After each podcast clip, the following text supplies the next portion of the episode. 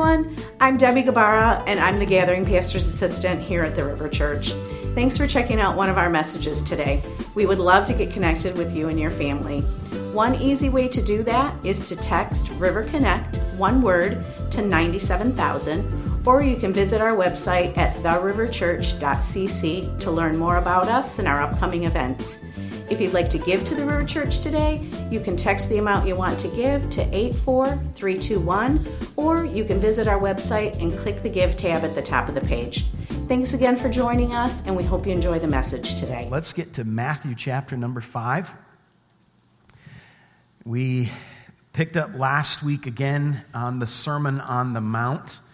And so we're going to look at verses uh, number 14 uh, 15 and 16 this morning. But before we jump there, let's go back to verse number 1 and verse number 2 and kind of see the setting here. The Bible says, Seeing the crowds, he went up on the mountain, and when he sat down, his disciples came to him, and he opened his mouth and he taught them. And so here's Jesus sitting in the position of authority, the position of a serious uh, teaching that Jesus is about to give.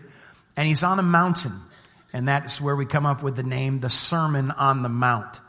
And so we don't know which mountain it was, but somewhere near the Sea of Galilee, Jesus sat down and began to instruct his disciples. The crowds came as well. And I've mentioned this several times, and I probably will mention it many more times. But the, the, the primary audience of Jesus' teaching here is the disciples, is his students, is his followers. The crowd was there. The crowd was very fickle. They were there for a variety of different motives, but nonetheless, the crowd was there. And also, some of Jesus' opponents were there as well. So that would be the religious leaders. They were uh, hanging about uh, as well. And so Jesus sits down and he begins to teach. And the Sermon on the Mount from verse 3 down to verse 11 begins with the Beatitudes or the Blesseds. And he, Jesus walks through those different things. And so, verse 13, we looked at last week. You are the salt of the earth. Now, let's look at verse number 14.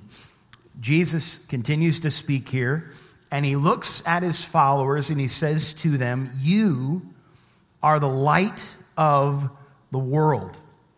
A city set on a hill cannot be hidden.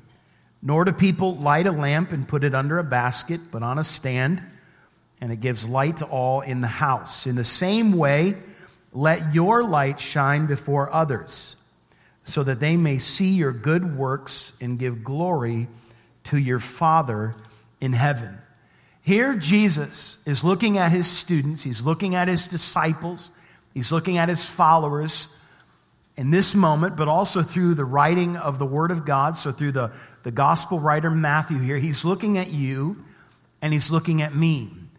He's looking at young men and young women. He's looking at older folks who have said, I am a follower of Christ. I have repented of my sin. I've turned from my sin and I have turned to Jesus as Lord and Savior of my life. I've publicly declared that in the waters of baptism. And so people know that I'm a follower of Christ. And so Jesus is now looking at you and he's looking at me and he's saying, You are the light, not just of a small region. One commentator pointed out, not the light of the church. He's saying, But you are the light of the world. You see, the reality is the world is in darkness. Moral depravity runs rampant, and the world becomes darker and more confused. The New Testament says evil men will grow or wax worse and worse and worse. And so the world is in darkness. Leon Morris says it this way The world is in darkness despite its continuing claims to be enlightened. Like the world would say, we're enlightened and we're growing and we're becoming more aware of things, whereas the scripture would say the opposite. The, the world, the scripture would declare the world is becoming more and more depraved, more and more dark. I want you to hold your spot in Matthew, and I want you to go to the right to the Gospel of John. John chapter number 3. And this idea of light and dark is kind of a theme throughout all of the scripture. You'll find it in the Old Testament, you'll find it several times in the New Testament as an illustration, because we all understand as humans the idea of light and dark. This morning, when my alarm went off at five o'clock, I hopped out of bed. I woke up to Stevie Wonder this morning at five, and I turned it off. And uh, once that phone clicked off, my room was pitch black. Now, I have been in my room tens of thousands of times, right? But it doesn't matter. I still cannot figure out where the post of the bed is, where the armoire is, where the door is, where the rail is. I have almost head butted the door frame going into the restroom many times. Right? So we all understand what it means to walk in the dark, to live in the dark, to operate in the dark, even in familiar territory. But when the light turns on, things are illuminated. It's the same with spiritual things. In John chapter 3, in verse number 16, very famous verse, probably the most famous verse in the Bible, or one of, God so loved the world that he gave his only Son, that whoever believes in him should not perish, but have eternal life. For God did not send his Son into the world to condemn the world, but in order that the world might be saved through him. Excuse me.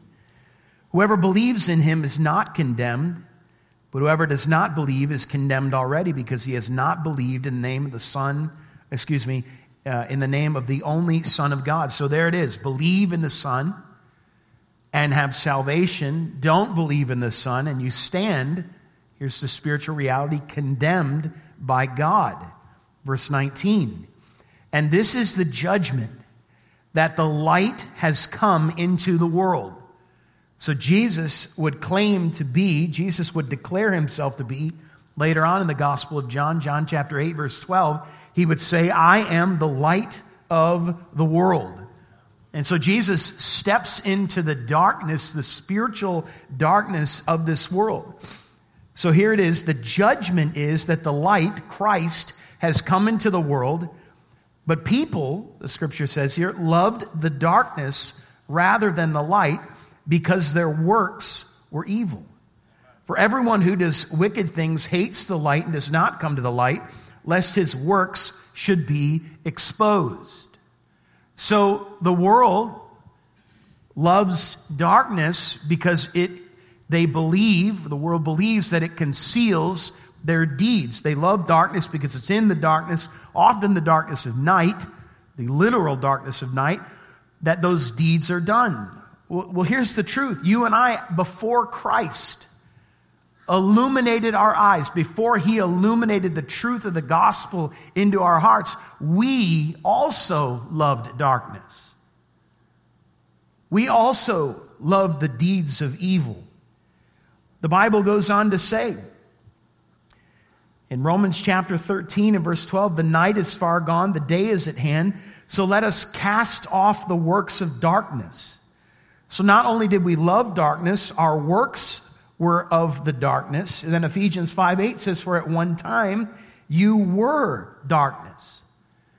And so here is this kind of this illustration that we all would begin to grasp as humans this idea of walking in the light and seeing reality, seeing truth, or being in the dark.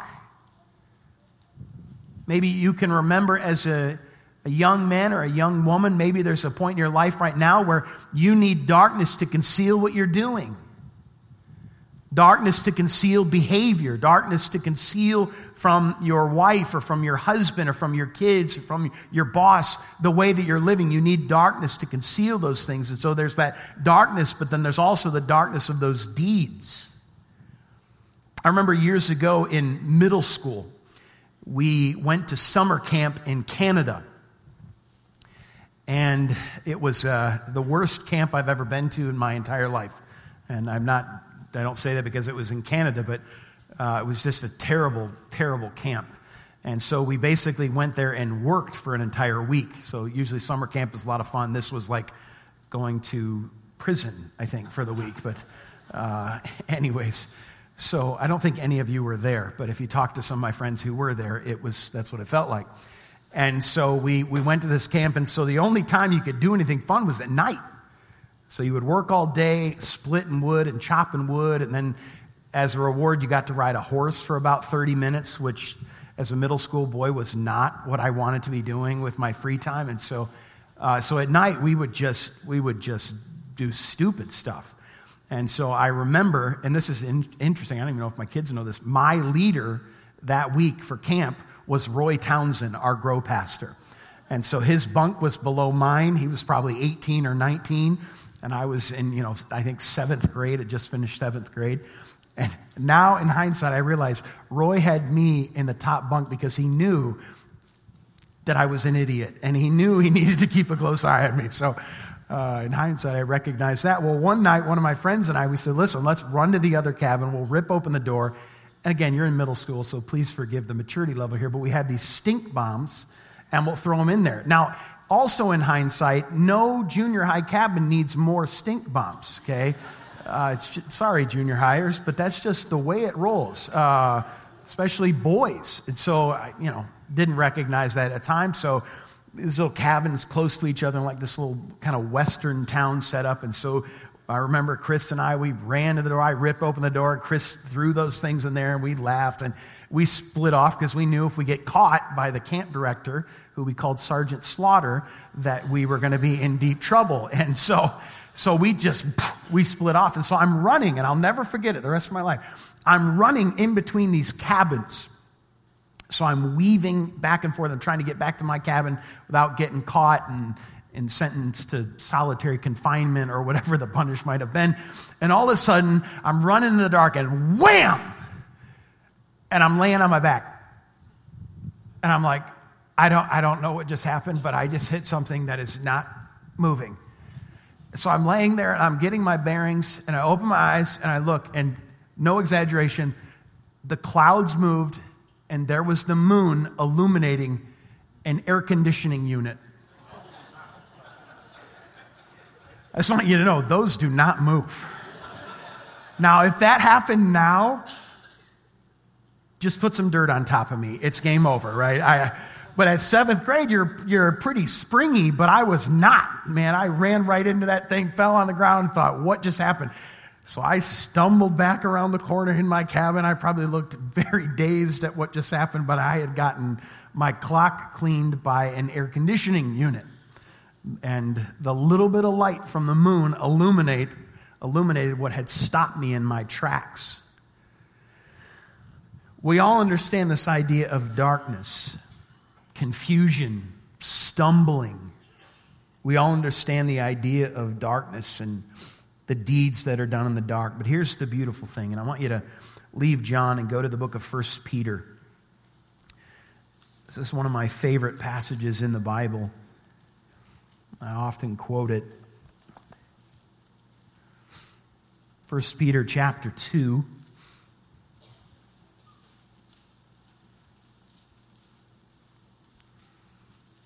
And if you don't have a Bible, I'm going to encourage you, you can download one or the River Church app. We got a lot more Bible to go. So I always enjoy and appreciate you seeing that for yourself. 1 Peter chapter 2 in verse number 9, it says, But you are a chosen race, a royal priesthood, a holy nation, a people for his own possession, that you may proclaim the excellencies of him who called you out of darkness and into his marvelous light. Here is the reality. You and I once walked in darkness, confused, enslaved to sin, and we loved darkness. But God, in His kindness, called us one day. And the Bible says here that He called us out of darkness and into His marvelous light. Psalm 18 says this For it is you who light my lamp, the Lord my God lightens my darkness. And so, Jesus, who is the light of the world, not just came into the world 2,000 years to go to pay the penalty for our sin and to rise from the dead, but Jesus stepped into our situation And so that's why when we begin our gathering, we sing to Jesus. That's why we come to the end of our gathering, we sing to Jesus. Because if you're sitting here and you know Christ, you were once in darkness. You were stumbling around. You were confused. You were directionless. You were hopeless. And Jesus called you by name. And he rescued you from sin. He rescued you from a hopeless, meaningless life. And he, he set your feet on a rock and he gave you direction and he turned on the light and he illuminated truth in your soul. And that's why we exalt Christ. And maybe you're here and you don't have that moment. Maybe as I say those things, you think, man, I still feel like I'm in the dark. I still feel like, what is my purpose? What, what, is, what is this scripture thing about? What is the gospel about? I, I don't understand this. And here's the truth Jesus Christ came and he died on the cross for your sin. Our violation against God, our, our, our violation against God's holy standards. And God placed our punishment on Christ. Christ died for our sins, the Bible says, and he was buried according to the scripture. And then the Bible says three days later, he rose from the dead. And the good news is that right here, right now, with your eyes open or your eyes closed or sitting or standing or kneeling, the, the exterior posture doesn't matter. But right here and right now, you can call out to God. And the Bible says if you will confess with your mouth Jesus is Lord and believe in your heart God raised him from the dead, you'll be saved. Because here's the reality we are born into darkness and we live in darkness, and hell itself, the, the ultimate judgment of God, separation from God, is called outer darkness. That's the world we live in. And we need to remember that is the world that Christ has called us out of. Charles Spurgeon said it this way Christ has lighted us, and of course, this is 1800s language in Great Britain, in London. But Spurgeon says Christ has lighted us that we may enlighten the world. That's why Jesus looks at his followers and he says, You are the light of the world. You. 2 Corinthians 4 says this In their case, the God of this world has blinded the minds of unbelievers to keep them from seeing the light of the gospel of the glory of Christ. First Thessalonians says this, for you are the children of light, children of the day. Colossians 1:12, giving thanks to the Father who has qualified you to share in the inheritance of the saints of light. Light. So Jesus, let's go back to Matthew 5 now. Jesus looks at us, he looks at his followers, he looks at his disciples, his students, and he says, You, verse 13, you're the salt of the earth. Now in verse 14, you are the light of the world.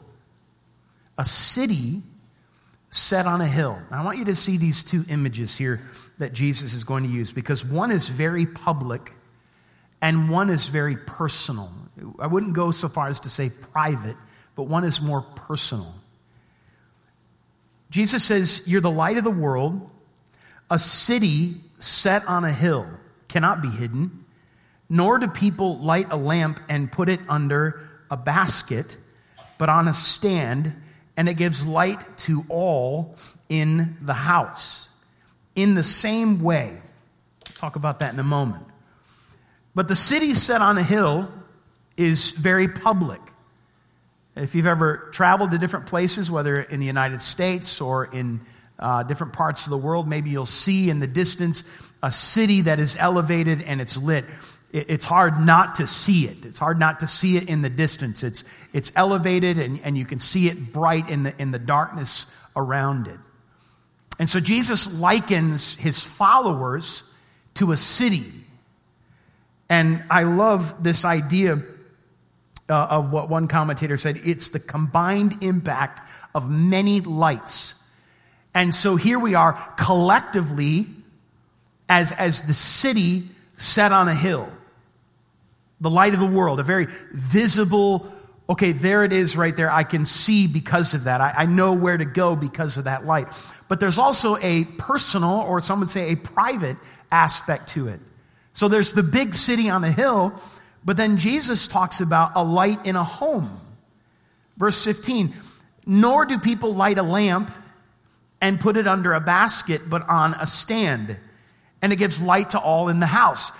This is, Jesus is using like a really silly, extreme illustration here. Not silly in a dumb sense, but he's trying to make a point here. He's like, imagine if you were to uh, light a lamp and then put a basket over top of it it wouldn't make any sense. Why would you have lit the lamp in the first place if you didn't want the light? I think about a lamp maybe in your house. You walk in, and obviously our lamps are not uh, burning uh, uh, you know, fuel or gas or oil or something like that. You go over and you, you tap it or you, you turn it on or there's a light switch. Imagine turning that lamp on and then being like, yep, and going and finding the thickest blanket you possibly had, throwing it over the lamp, essentially turning off the lights again and saying, okay, that's what I wanted to do. Even some of your expressions on your face right now are like, I don't even understand. That's the point Jesus is making. Imagine lighting a lamp and then putting it under a basket. So we have the image of a well lit city, which is public, very public, collective, and then we have a lamp in a room. So Jesus says, in the same way, let your light shine before others. Before others. Now, how does that happen? I want to kind of just put pieces together and kind of go back and, and see it. So, in the same way, let your light shine before others so that they may see your good works your good works. So last week we looked at the idea of being salt. Salt has to be, you know, on the meat or it has to be on something to preserve it. We are salt in this world, preserving the world from absolute moral decay. Here's what now Jesus is going to say You are the light of the world. You are illuminating the world. You have a responsibility to illuminate like a city set on a hill, but you also have the responsibility that in every room you step in, you're the light. Meaning you're the light in your family, you're the light in your community, you're the light in your workplace, you're, you're the light. You're, you're a city set on a hill, collectively, a bunch of lights together, but you're also individually, God has placed you uniquely in your family, whether it's your family of origin or whether that's your extended family. God has placed you as a light to illuminate. Well, what does light do? Light contrasts with darkness. And so, what Jesus is saying, you're the light of the world. I, I have made you the light of the world because Jesus said, I'm the light of the world. And I have I have passed that light, right? The light is in you, Christ in you, the hope of glory.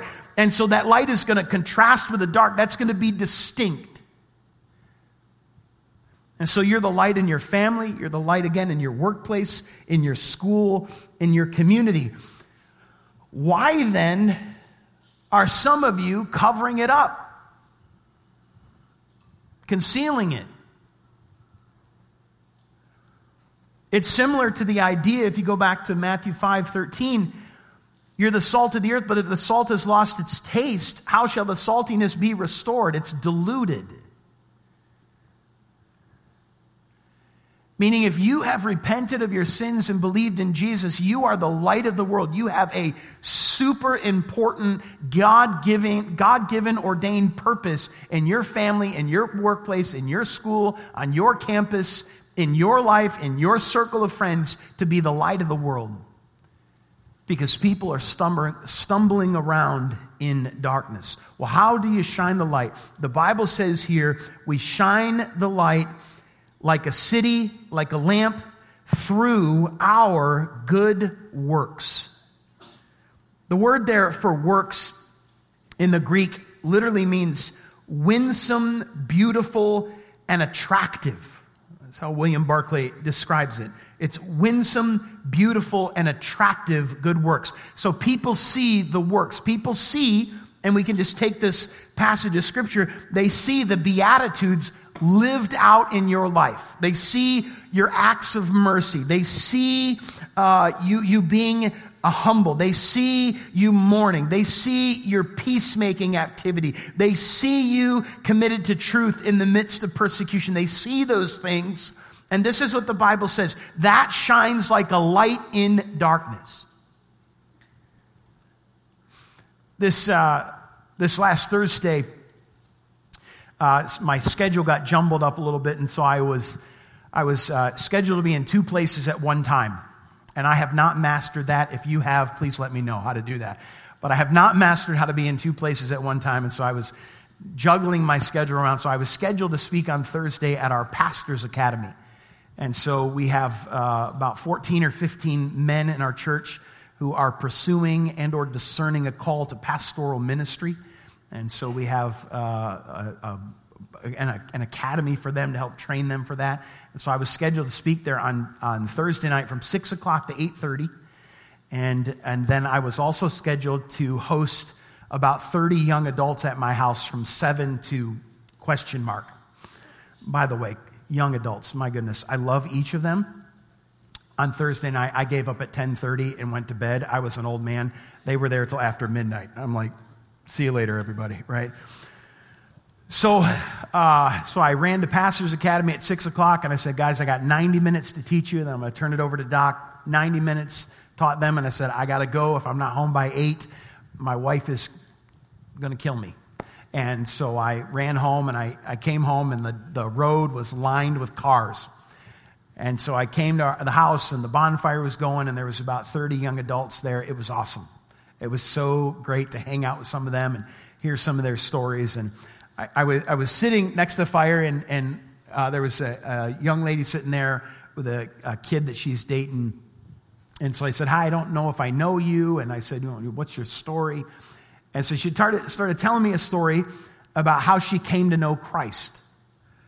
She said, My, my parents are not followers of Christ. And, and she said, I said, Okay, so what's your story? She said, I remember I had a cousin and a friend in school that were Christians. I knew they were Christians. She said, I, I, I didn't know what that meant, but I just saw the way they acted. I saw the way my cousin acted, and I saw the way this girl in school acted. And so when COVID hit, she said, I reached out to this young lady and I said, Can we start doing a Bible study together? And she, she said, It was through that that I came to know Christ. And uh, it was just incredible. She said, I got baptized out at The Rock, which is a great church out in Fenton, and uh, a good buddy of mine is a pastor there. And I said, That's just awesome. I said, It was because of this, this cousin and because of this friend, she's like, yeah. She's like, I just sat there and thought, that's incredible. I think about a guy in our church years ago who shared a story with me of a kid in middle school who leaned over and said, Hey, do you know Christ? Middle school. I mean, think about it. And again, I, this is going to be twice now insulting middle schoolers. So if you, you can lodge a formal complaint, I'll be there afterwards, right? But you think about it. How articulate are any of us in middle school? It, it wasn't like Billy Graham was sitting in the middle school class. It's just a middle school young man who's like, hey, do you, do you know Christ? Do you, do you know if you were to die today, you'd spend eternity with God in heaven? Do you know? Are you saved? Are your sins forgiven? And the young man said, I, I don't know. And the guy said, okay, I, I'll talk to you afterwards. Yeah, let's do that. Sometimes I, I think we we think God expects us to be Billy Graham or some super articulate evangelist. Jesus looks at you and he looks at me and says, You're the light of the world. You're a city set on a hill. What a, what a beautiful, bold, exciting vision there. You're, you're the light of the world. You're a city set on a hill. You're like a basket, not just the, the, the big splash, but in person, in one on one, in individual conversations, in a room with your family or your friends, or at holidays, or in the office, or at the shop. You're the light of the world. Why are some of you putting a basket over that? Here's what Jesus says I mean, in the same way that a city lights up the sky, or in the same way a, a, a lamp lights up a room, let your light shine before others others so that they may see your good works What Jesus is talking about is winsome, beautiful, attractive works that people see. Hold your spot in Matthew and go to the right. Go to the book of James. James chapter number 2.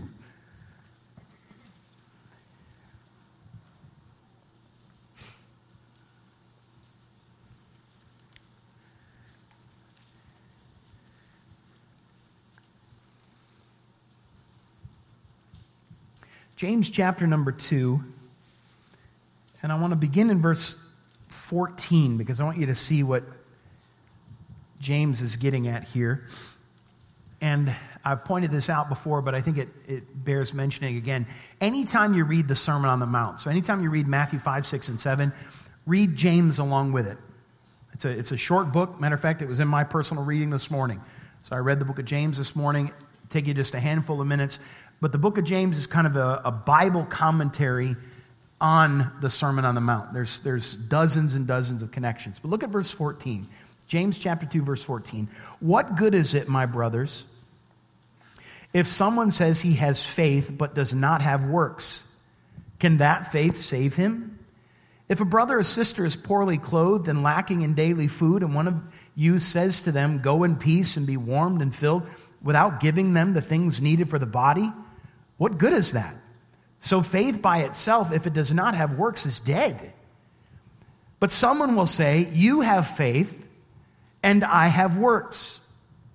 James responds, Okay, show me your faith apart from your works, and I will show you my faith by my works.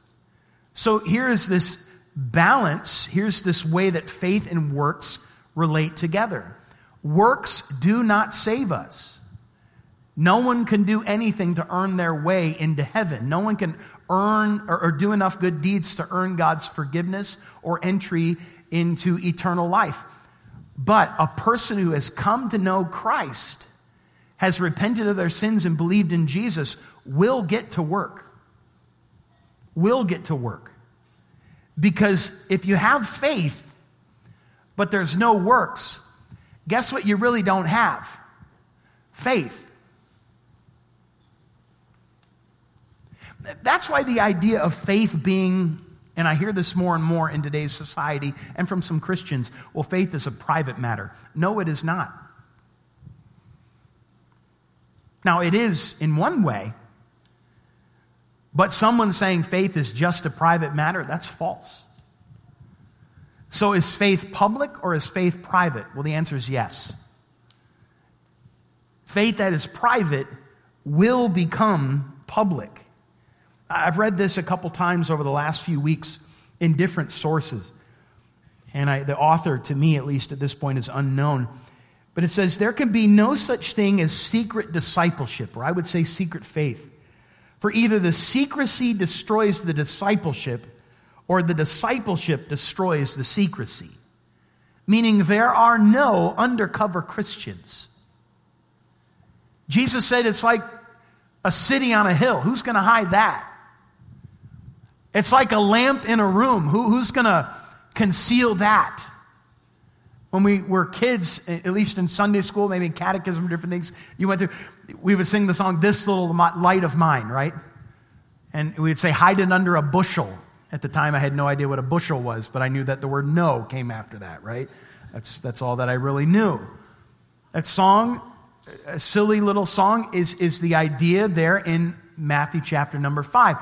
This little light of mine. It's not much, but if collectively we put our lights together, it's like a city on a hill. Well, we're not always going to be together, so sometimes I'm just a light in a room. And I'm the only light there. And my responsibility and your responsibility in those situations is to be the light of the gospel. Well, how do you do that? Well, bring a pulpit with you, bring a large family Bible, and start preaching to people. That's what Jesus means. No. What does Jesus mean here? Jesus says, You're going to shine the light by your character, a holy life you're going to shine the light by loving one another. First John says it this way in 1 John 2 9 Whoever says he is in the light and hates his brother is still in darkness. Whoever loves his brother abides in the light, and in him there is no cause for stumbling. And so that light is going to be a holy life. It's going to be love and care and compassion for other Christians and other people. But it is going to be through, again, winsome, beautiful, attractive, good deeds. James says it there in James chapter 2. You have faith, that's great. How do you show your faith? You show your faith through works, good works, through action, through deeds. You can leave James and go to the left and go to Philippians. Philippians chapter 2.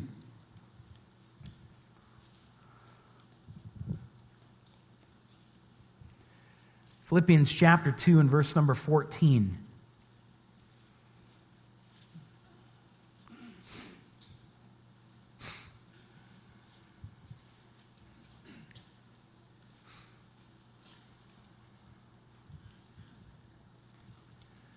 Philippians chapter 2 and verse number 14, the Bible says, Do all things without grumbling and disputing.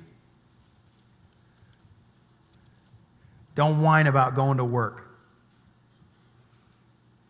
And don't go there to dispute. Do all things without grumbling or disputing that you may be blameless and innocent, children of God without blemish in the midst of a crooked and twisted generation, among whom you shine as lights in the world. Meaning, if you are a complainer about everything, you have put a basket over the light of the gospel. If someone knows they can come to you and hear the worst about everything at the, everyone at the office. You're putting a basket over the lamp of the gospel in your life. To our high school students, if you're constantly belittling your teachers and coaches, you are putting a basket over the light of the gospel. Now, does that mean your coaches or your teachers are perfect? Of course not. But the main thing is the gospel. Main thing is the good news of Jesus Christ. The problem is, so many of us are filled with grumbling and disputing. We want to argue and we want to bicker about all of these secondary things that we are not living in this crooked and twisted generation, which we all would acknowledge we live in a crooked and twisted generation, that the contrast needs to be Christ in us so that we are shining as lights in this world. How do we do that? We get to work. We get to work.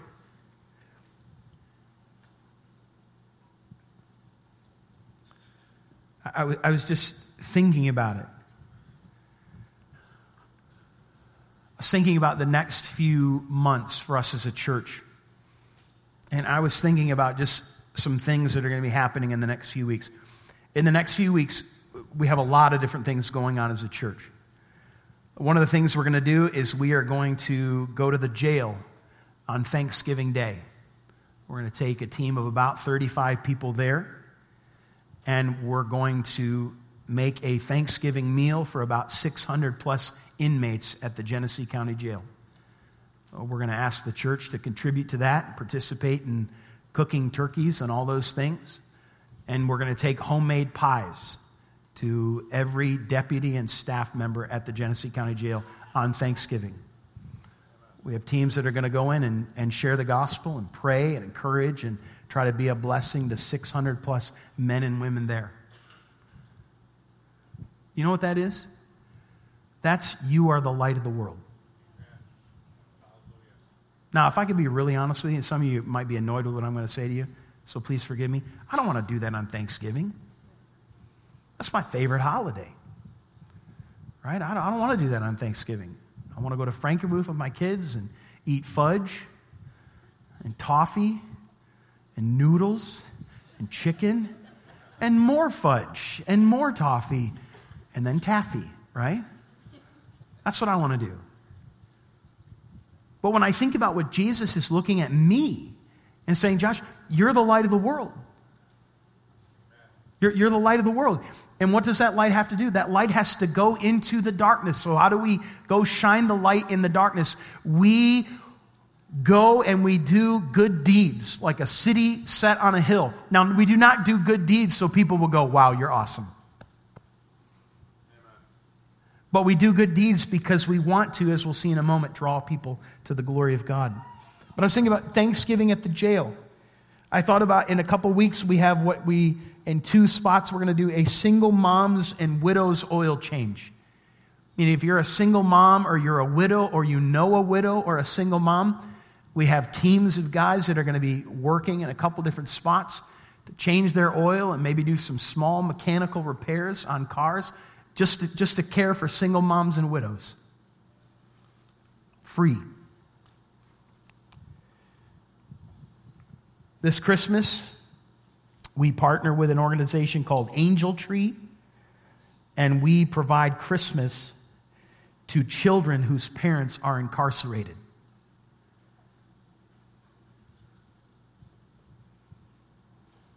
That, that was just three things that I came up with as I was thinking about what, what we're going to be doing and busying ourselves with. Those, those are just three things collectively we're going to do. But I think, man, what is God calling you to do? Like, what's God moving in your heart to do? Like, what good deeds, because Christ is in you, because you are the light of the world, eh, back to Matthew 5 now, in the same way, let your light shine before others so that they may see your good works. What activity is God calling you to do? You see, because the light of the gospel in us, plus a holy life filled with good works, does this. Verse 16 it gives glory to your Father who is in heaven. So, this is the idea. Jesus says, You're the light of the world. I need you to go into the world and be salt. I need you to go into the world and be light because the world is very dark.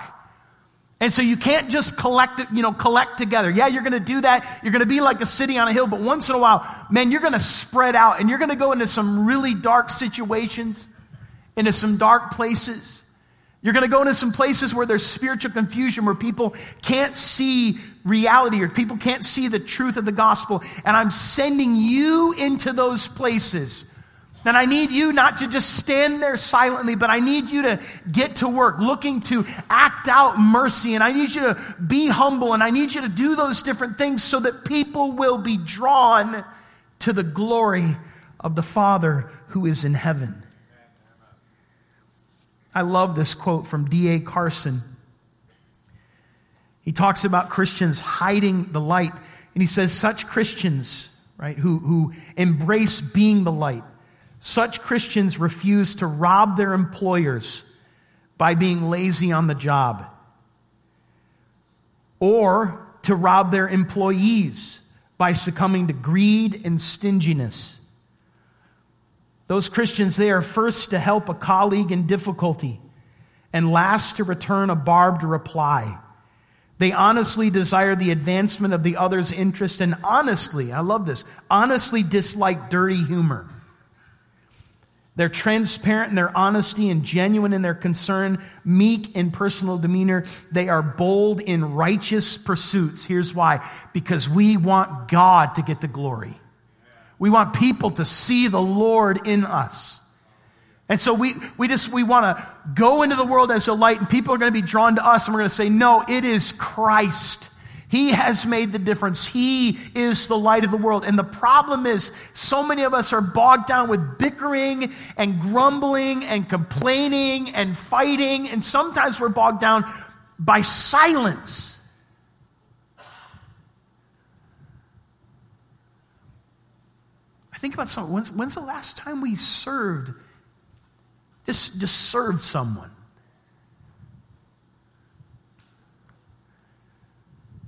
With the hope that God would get the glory.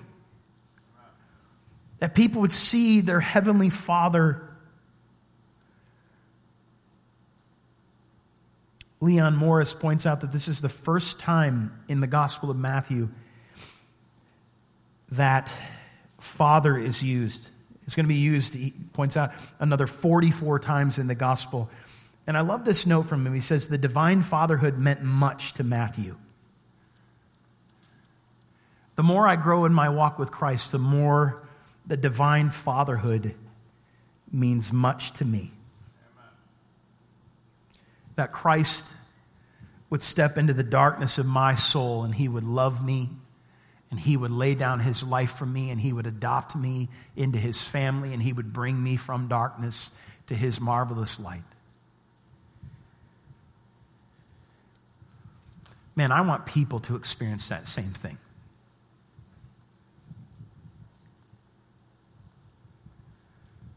And so Jesus looks at us and he says, You're the light of the world. How people are going to be drawn to the Heavenly Father is drawn because you're going to embrace being a city on a hill. You're going to embrace being a lamp in, in personal, private, one on one conversation or in small settings. And you're going to do that in the same way your light will shine before others. And the way they'll see that is they'll see your good works and that will draw them to the Father who is in heaven. I want you to turn back, maybe for me, it's just, it's just a page. Maybe for you, it's a little bit more. Matthew chapter 4.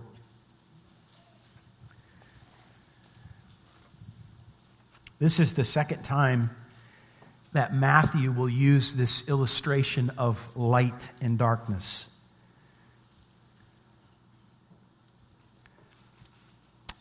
Matthew 4 12. So I want you to just see this, maybe the order here. Matthew 3 is Jesus' announcement by his uh, relative, we think maybe a cousin, John the Baptist. And then Matthew chapter 4, the beginning there is Jesus' temptation in the wilderness. And then Jesus begins his ministry, verse 12.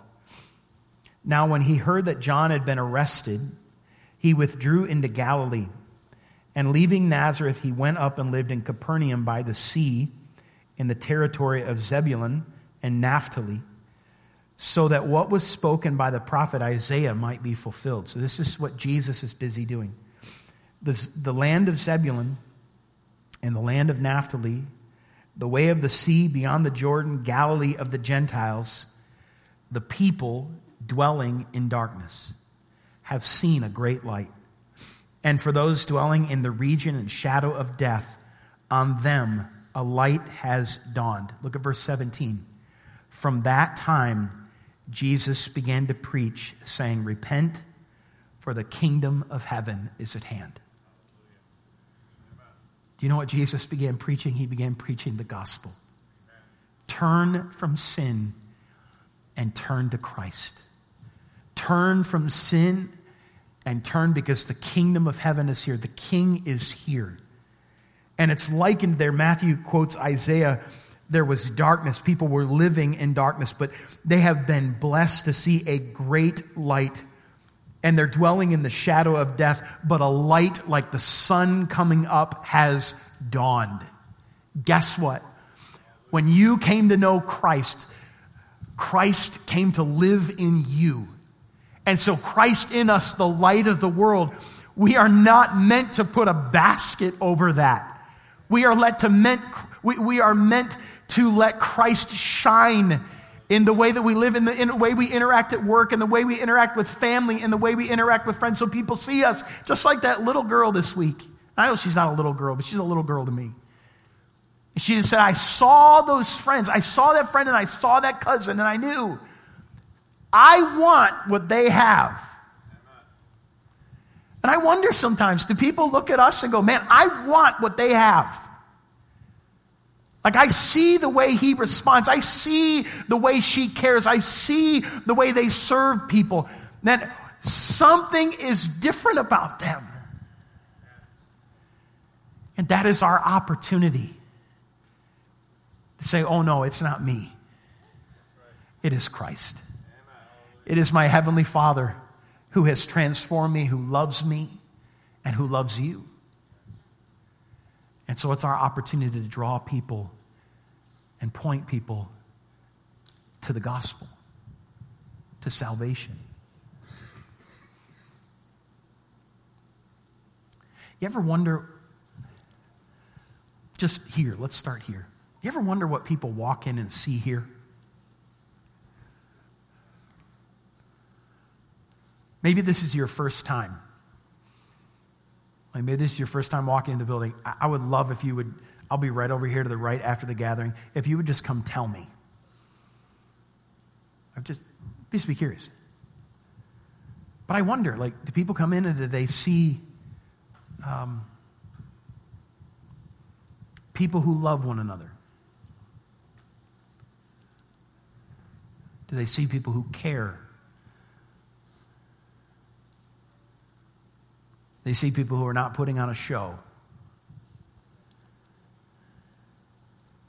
I wonder in our lives, do they see us as self absorbed, self serving?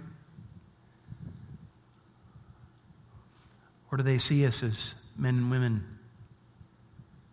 who are looking to go into the darkness of this world and shine the light of the gospel?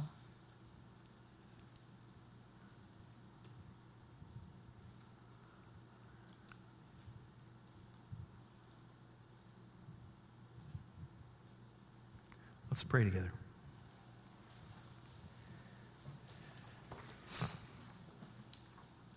Jesus, thank you for your word.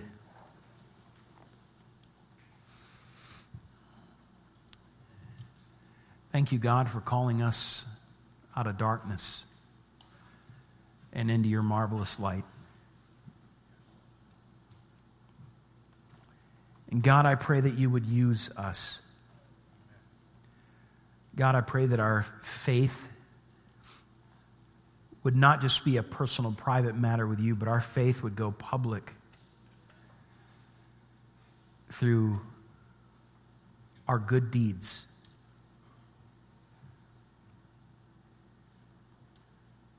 God, that we would do those things not out of ego or a show or to check some legalistic box, but God, we would do those things because we want people to be drawn to you.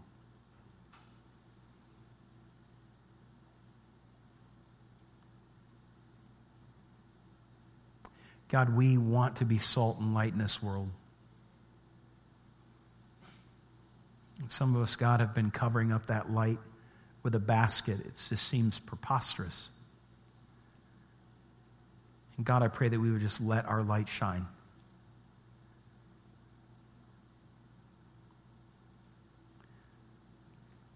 Lord, we want to exalt you.